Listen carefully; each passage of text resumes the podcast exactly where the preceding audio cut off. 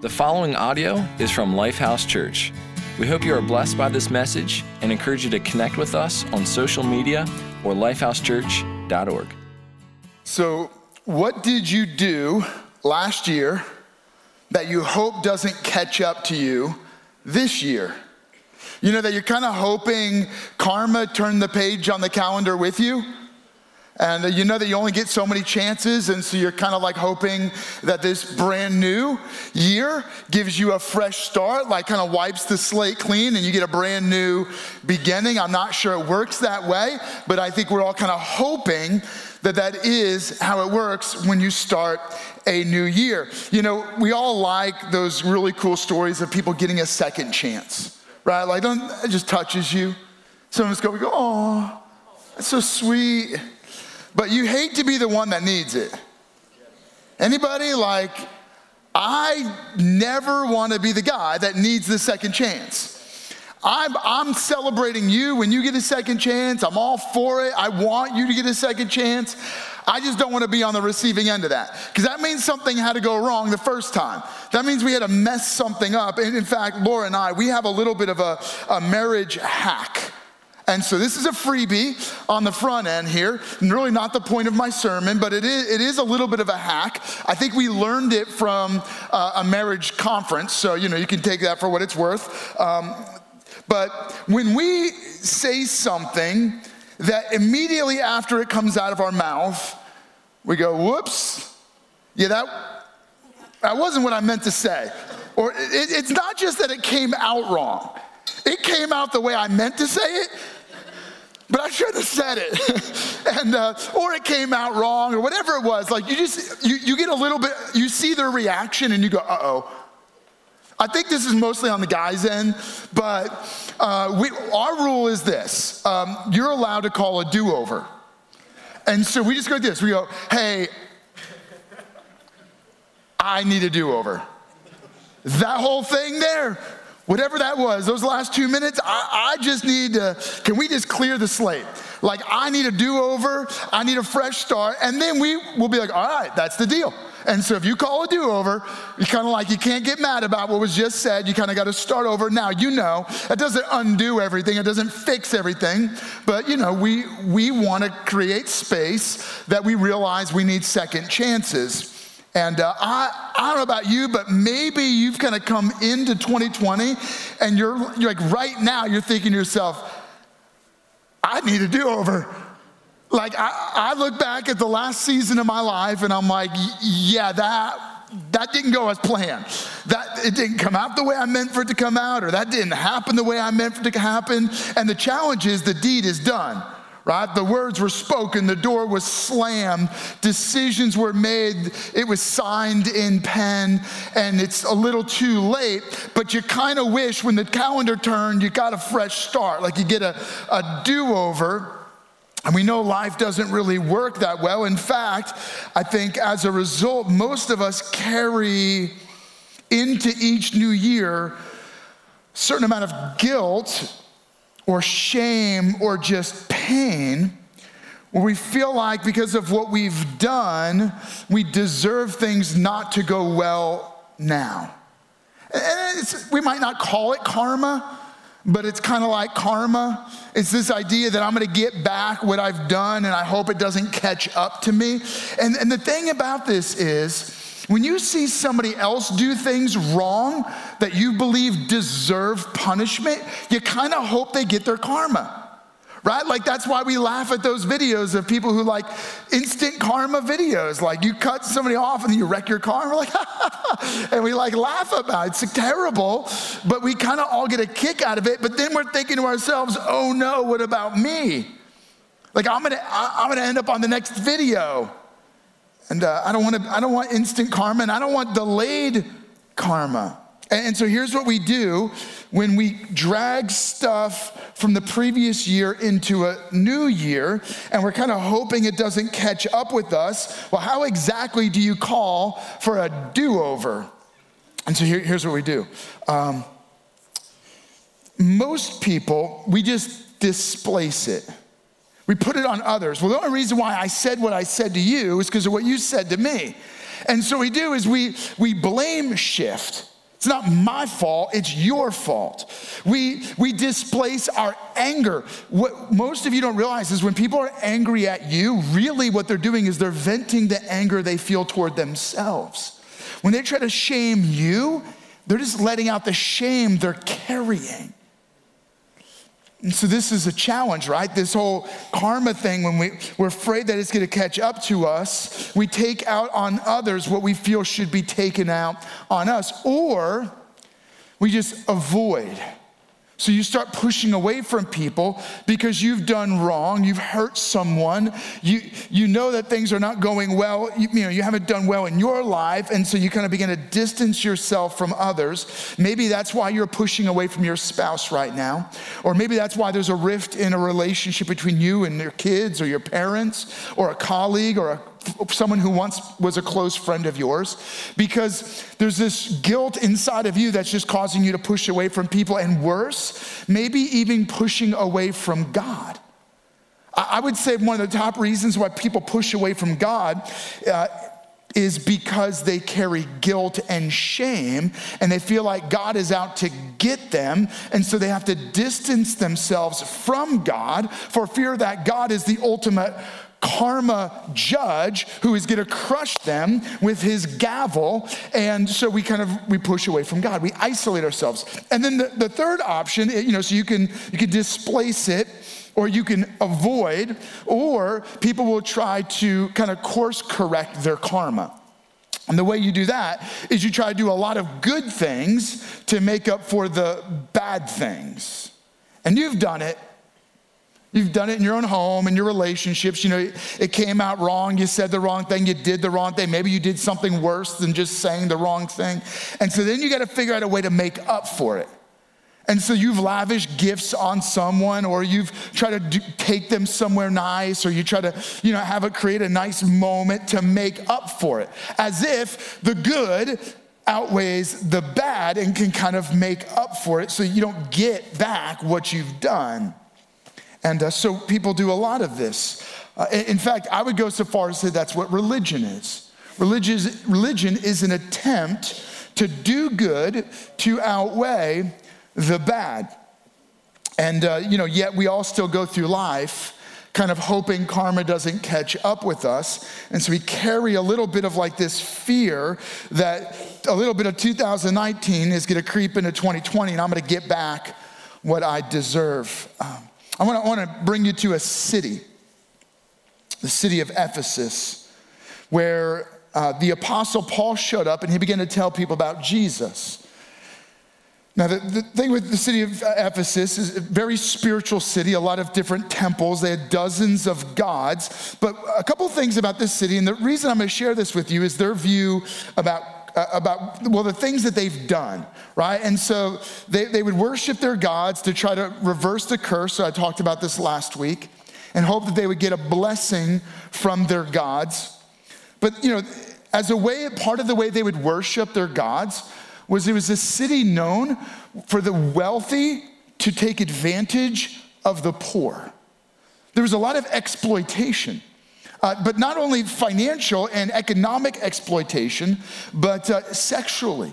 So there was sexual exploration, a lot of experimentation going on, and sexual exploitation. It was one of the early cities of sex trafficking.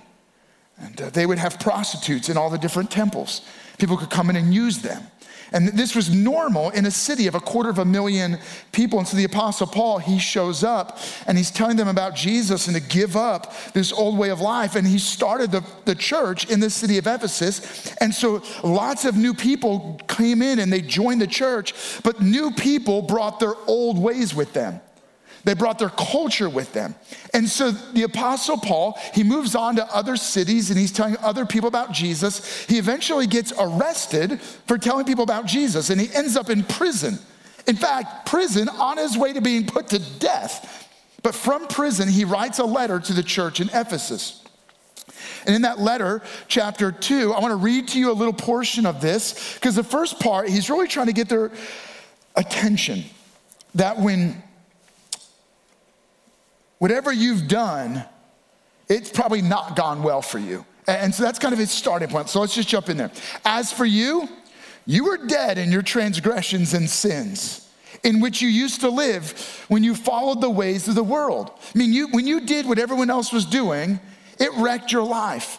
And not only the ways of the world, but the ruler of the kingdom of the air, meaning there's some type of spiritual force at work driving you to want to do wrong things. In fact, he makes that point, and the spirit who is now at work in those who are disobedient. And then he says, all of us fall into this category. All of us lived among them at one time, gratifying the cravings of our flesh and following its desires and thoughts. Like the rest, we were by nature deserving of wrath. Okay, this is not the good part, in case you were wondering. Here, I'm gonna, I'm gonna try to summarize what Paul wrote for you. And it's this He's describing what Jesus, other biblical authors would refer to as sin. That you and I have an instinct to do wrong things to ignore the way of God, which is good and best for our life, and go in a direction that is not best, that hurts others, hurts us, and then will ultimately hurt us. And so, what the Apostle Paul is saying here is this look, when because of sin, every one of us are dead, spiritually dead in our wrongdoing. Because we gave in to the urges of our own desires. It felt good in the moment to react in anger. And it does feel good, doesn't it?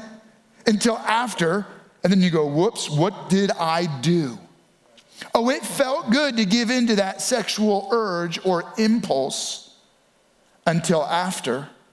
And now you've got a life of regret and shame that can't be undone and the Apostle Paul is saying, Yep, we give into these cravings, into these desires that then wreck us and kill us.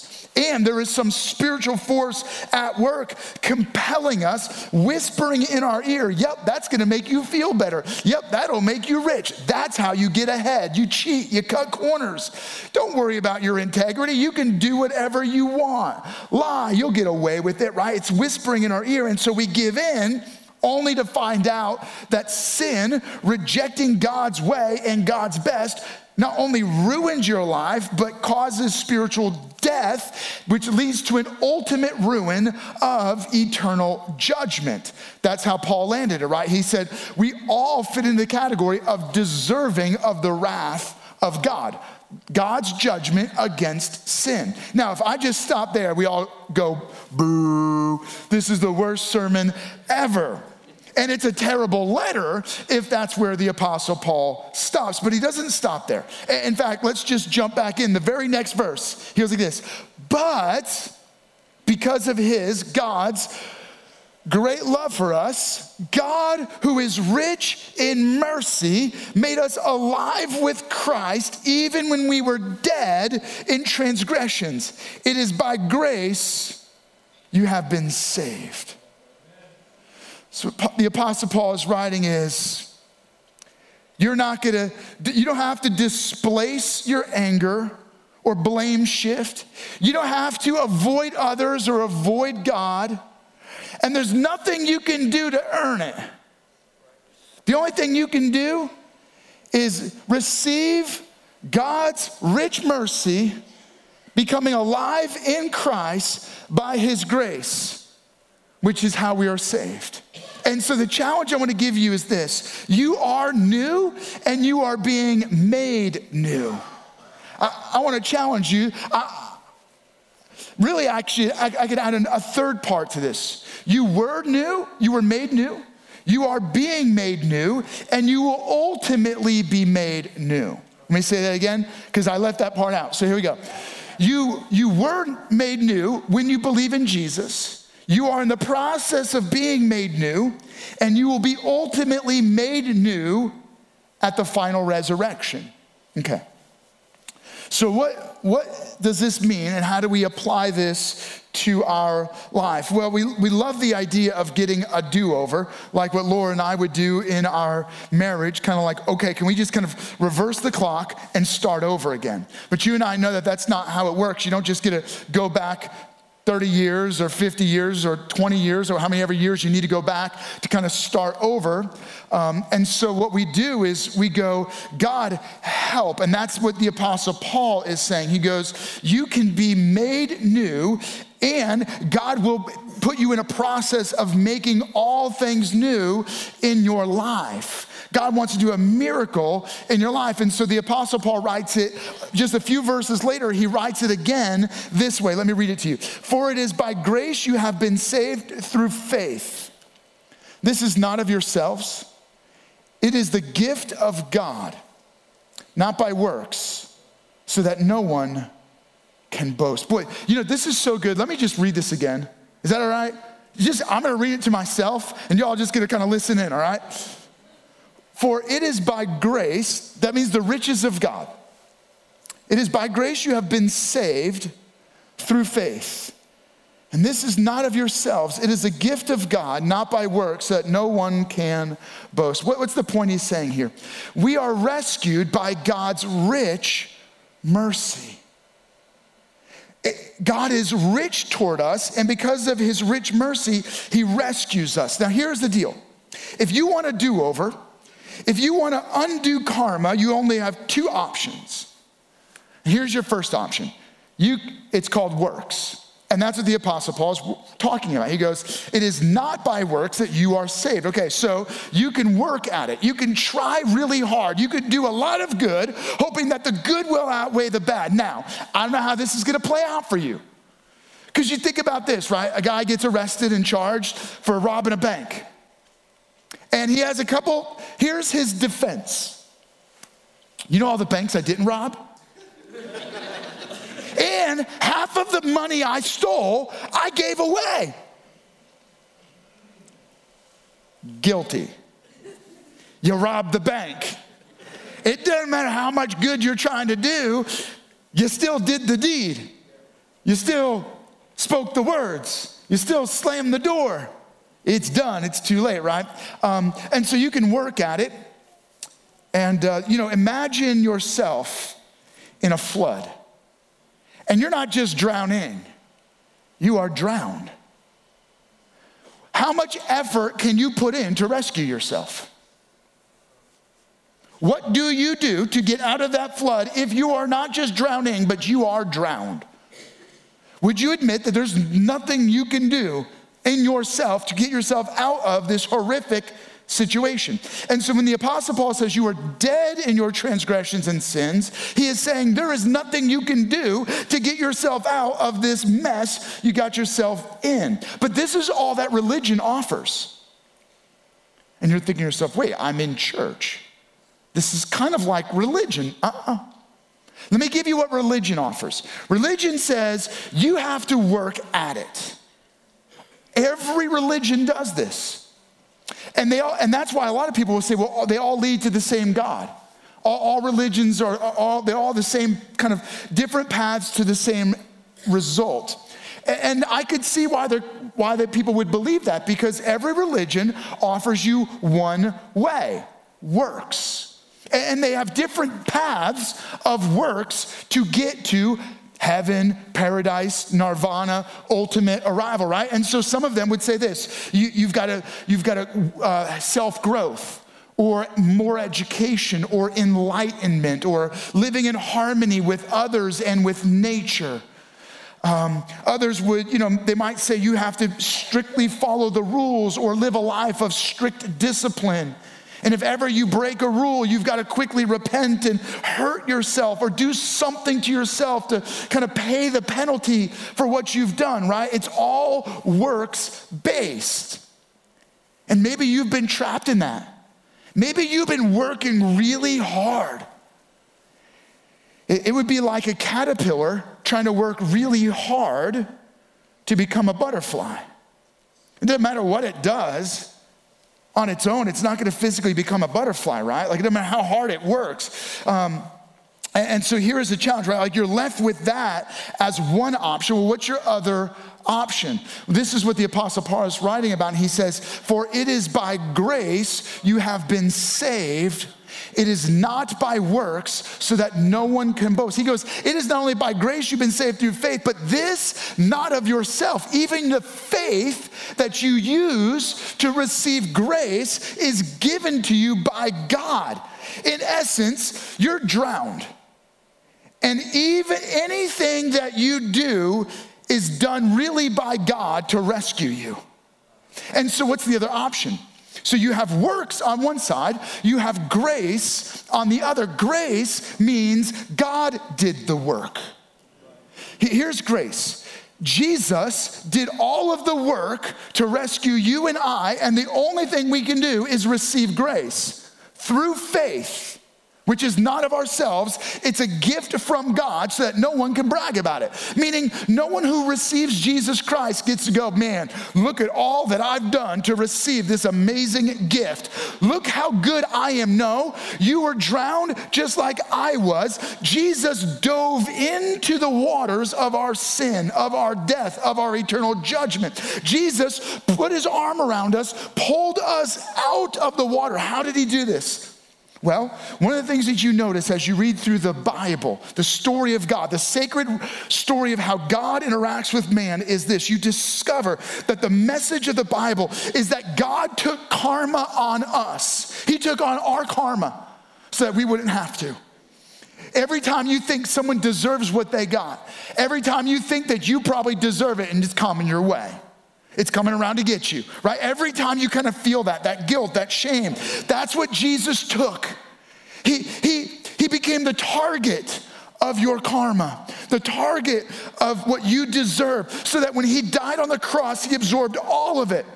All of the sin, all of the shame, all of the guilt, everything that we think we deserve and others deserve. So that when he died, he died once for all but Jesus didn't stay dead. In his resurrection, he conquered sin. He freed you from that choking grip of sin, what the Apostle Paul wrote about. When he said we give into our cra- the cravings and desires, he transformed us and freed us from the grip of sin on our life. And he liberated us from a life headed toward death and forever ruin. In his resurrection, he gave us the gift of new life. So when you believe in Jesus by faith, you receive grace through faith, which makes you new. Now, listen to me. This is important.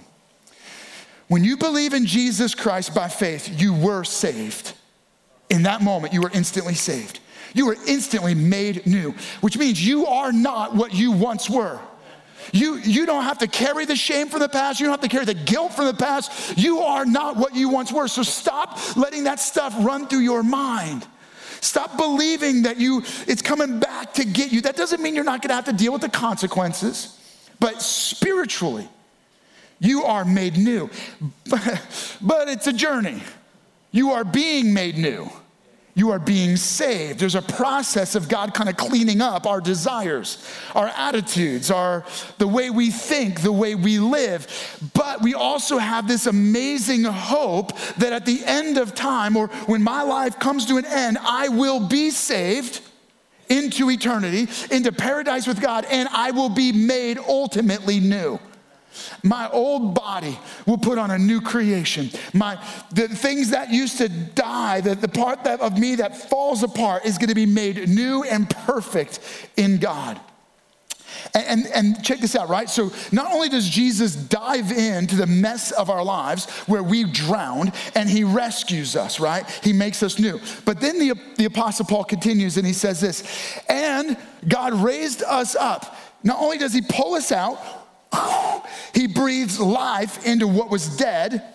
He raised us up with Christ and seated us with him in heavenly realms in Christ Jesus. He not only rescues us, breathes life into us, but then he brings us home. And when he brings us home, he goes, Oh, by the way, today I am making you a prince or a princess in my royal kingdom. And now you have access to all the wealth and the riches of the kingdom of heaven. So it's not just a, re- a, a rescue, it's a rich rescue. You are richly given mercy. God lavishes his grace on you. And then it doesn't stop there. Check this out. I want to read to you two verses that I hope you really can put practically in motion in your life when you think about being made new. You are being made new, and you will be ultimately made new. Check it out. This is what the Apostle Paul writes in verse 7 and verse 10. He does all of this in order that in the coming ages, he might show the incomparable riches of his grace expressed in his kindness to us in Christ, meaning Christ Jesus. What he's saying is, throughout time, I want to show off how rich I am. God's saying, I want to I want to show off my generosity through your life. For we are God's handiwork, created in Christ Jesus to do good works, which God prepared in advance for us to do. Huh. Well, that's interesting. what's the point? We are made new to live new. There, there's something new that God wants you to do.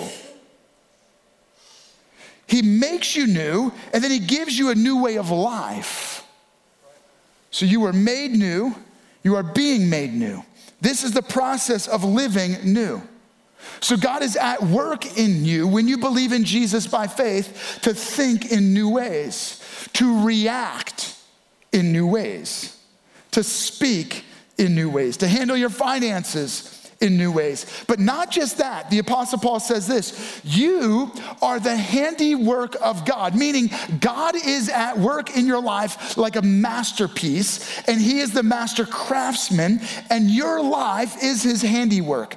God is doing a good work in you so that He can do a good work through you. You kind of see where I was going with that? All right. And, and so we're going back to this word works. And it's kind of funny because you go like, wait, I thought that I don't have to do works. Okay. So here's what the Apostle Paul is saying. You don't get saved by works, but you get saved to works. Follow me. There's nothing you could ever do to earn God's grace or salvation. But once you receive what Jesus earned, because he took on what we deserved, so once you receive what Jesus earned, you begin to do good works. You do new things that you could not do before. And so I, want you to get this. This is really important. When you believe in Jesus by faith and you meet someone who hasn't yet made that decision yet, you are not better than them. You're just new. Did you catch that? It's like a butterfly meeting a caterpillar. I'm not better, I'm just new. I've been transformed by the grace of God through faith in Jesus Christ. And I and I kind of want to invite you the caterpillar to experience what it means to be made new through faith in Jesus Christ. This transformational metamorphosis that happens through faith in Jesus Christ. And so when you believe in Jesus by faith, you are made new to good works. And, and so I, I really wanted this to get in your mind because it's actually not the work that changes it's just that when you're a caterpillar kind of person doing the work, because your motivations aren't right, your selfishness gets in the way, it turns good work into bad work. We talk about this in our own home. Kind of like doing the dishes, but you're mad. So you're slamming things and you're muttering the whole time. Is that a good work or a bad work? Well, it, meaning you did the dishes, but you didn't actually accomplish anything. You didn't help anybody, right? Because you didn't do it the right attitude. So it's interesting that you could take, and that's how you and I live our whole life. It's like we're constantly doing the dishes, slamming dishes, breaking things, muttering under our breath, making a scene, and it's making the whole house upset. Can you tell we deal with this? Okay. So here's the deal, right? When you believe in Jesus by faith, you were made new and he makes you new to good works. What he does is he takes the work that's in front of you, he transforms you so that it becomes a good work. You bring a good attitude to the work that's in front of you so that God can show off his generosity through you. And your goal is to worship God in whatever you're doing, and the work that you are doing becomes a good work. Suddenly, when dishes was a bad thing, now it becomes a good work because you have a good attitude and you want God's grace, God's generosity to shine through your life. So, how can God take the work that's in front of you and turn it into a good work by putting His grace into what you're doing? How can you allow God's grace? To flow through you in the work that you're about. Maybe it's just a slight shift. Instead of cheating, following the rules. Instead of mumbling and muttering under your breath, taking on a better attitude Instead of disrespecting and disregarding your employer, honoring and being diligent. Could it be that the work God's put in front of you is a good work, but because there's bad in us, we've muddied and messed it up and we've turned a good work into a bad work, and God wants to bring you back to good works? See, here's the deal good works doesn't mean you got to only be doing it in church or for the church. You could do good works in church but you can do good works out of church. And you can do bad works in the church, right? Because you could be doing dishes for a Lifehouse and mumbling and muttering under your breath, and you're not really doing a good thing.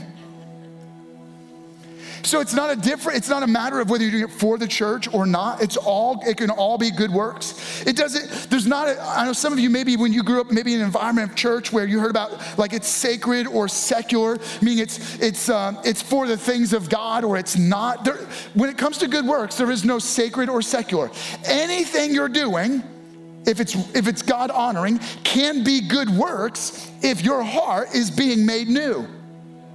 And so, mom, when you get up with that little one, make it a good work. And when you're taking care of those bills, make it a good work.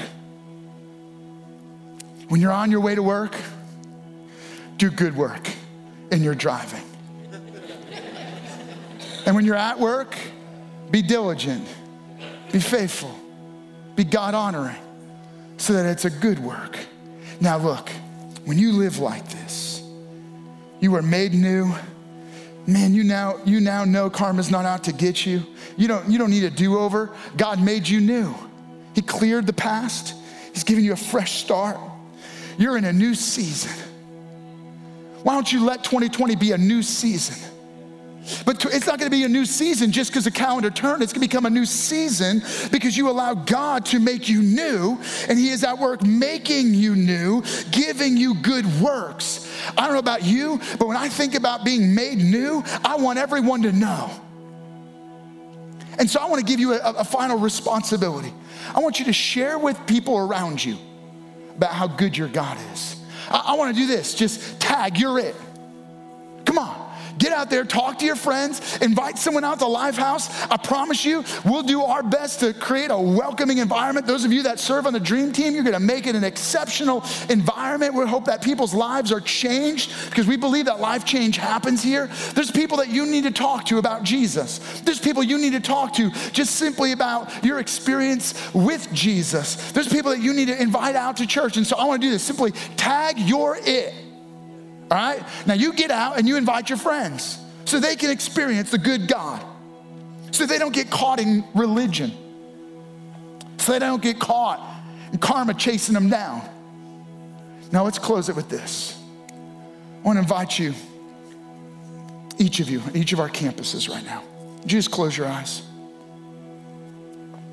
I think there's some of you here who, when I told the little marriage hack about needing a do over, you were like, yeah, me too. I need that.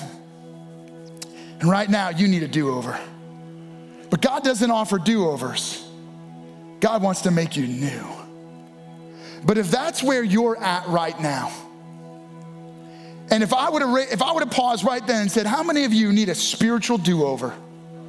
You need God to make to give you a fresh start." Well, that's exactly what's being offered right now. Here's what I'd like to do just invite you to raise your hand. Say, Yep, at each of our campuses right now. Would you just raise your hand and say, Yep, I need that do over. I need a spiritual, fresh start.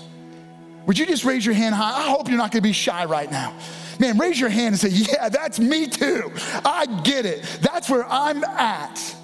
And some of you, you, you, but you've, um, you've gone to church your whole life. You've done the religion thing, but you were doing it in your effort. And now you're like, I just needed Jesus' effort. I just needed Jesus' grace. And if you're ready to receive that grace, would you raise your hand? All right, I want to take a moment. I want to pray with you. Jesus, thank you that you didn't come to earth to make us work harder, to make us earn it. We know what we deserve, and so you took what we deserve on you. When you died on the cross, when you rose again, and you offer forgiveness, and we are saved through faith. And it's grace that's given, it's a gift. And so, God, we receive that gift by faith right now. And we know that we are made new. We are not what we were. And God, I believe across this place, across Lifehouse right now, there are people, even people who are Jesus followers, that they need to just declare that right now. I am new. I am not what I was. In Jesus' name, amen. Can I, in fact, can I invite you again at each of our campuses? I want you to respond. I want you just to say that right now. Ready? Would you say this with me? I am new. I am, new. I am, not, I am not what I was. I am new. in Jesus. All right, I want to invite you to stand with me right now. We're going to go into a song, and that's what we're going to declare that God is at work making all things new. God is doing a new work in you. He has made you new, He is making you new, and He will ultimately make all things new. Would you sing this out with me right now? Thank you for listening to audio from Lifehouse Church. We believe that through Christ, life change happens here. So we invite you to connect with us further by visiting lifehousechurch.org.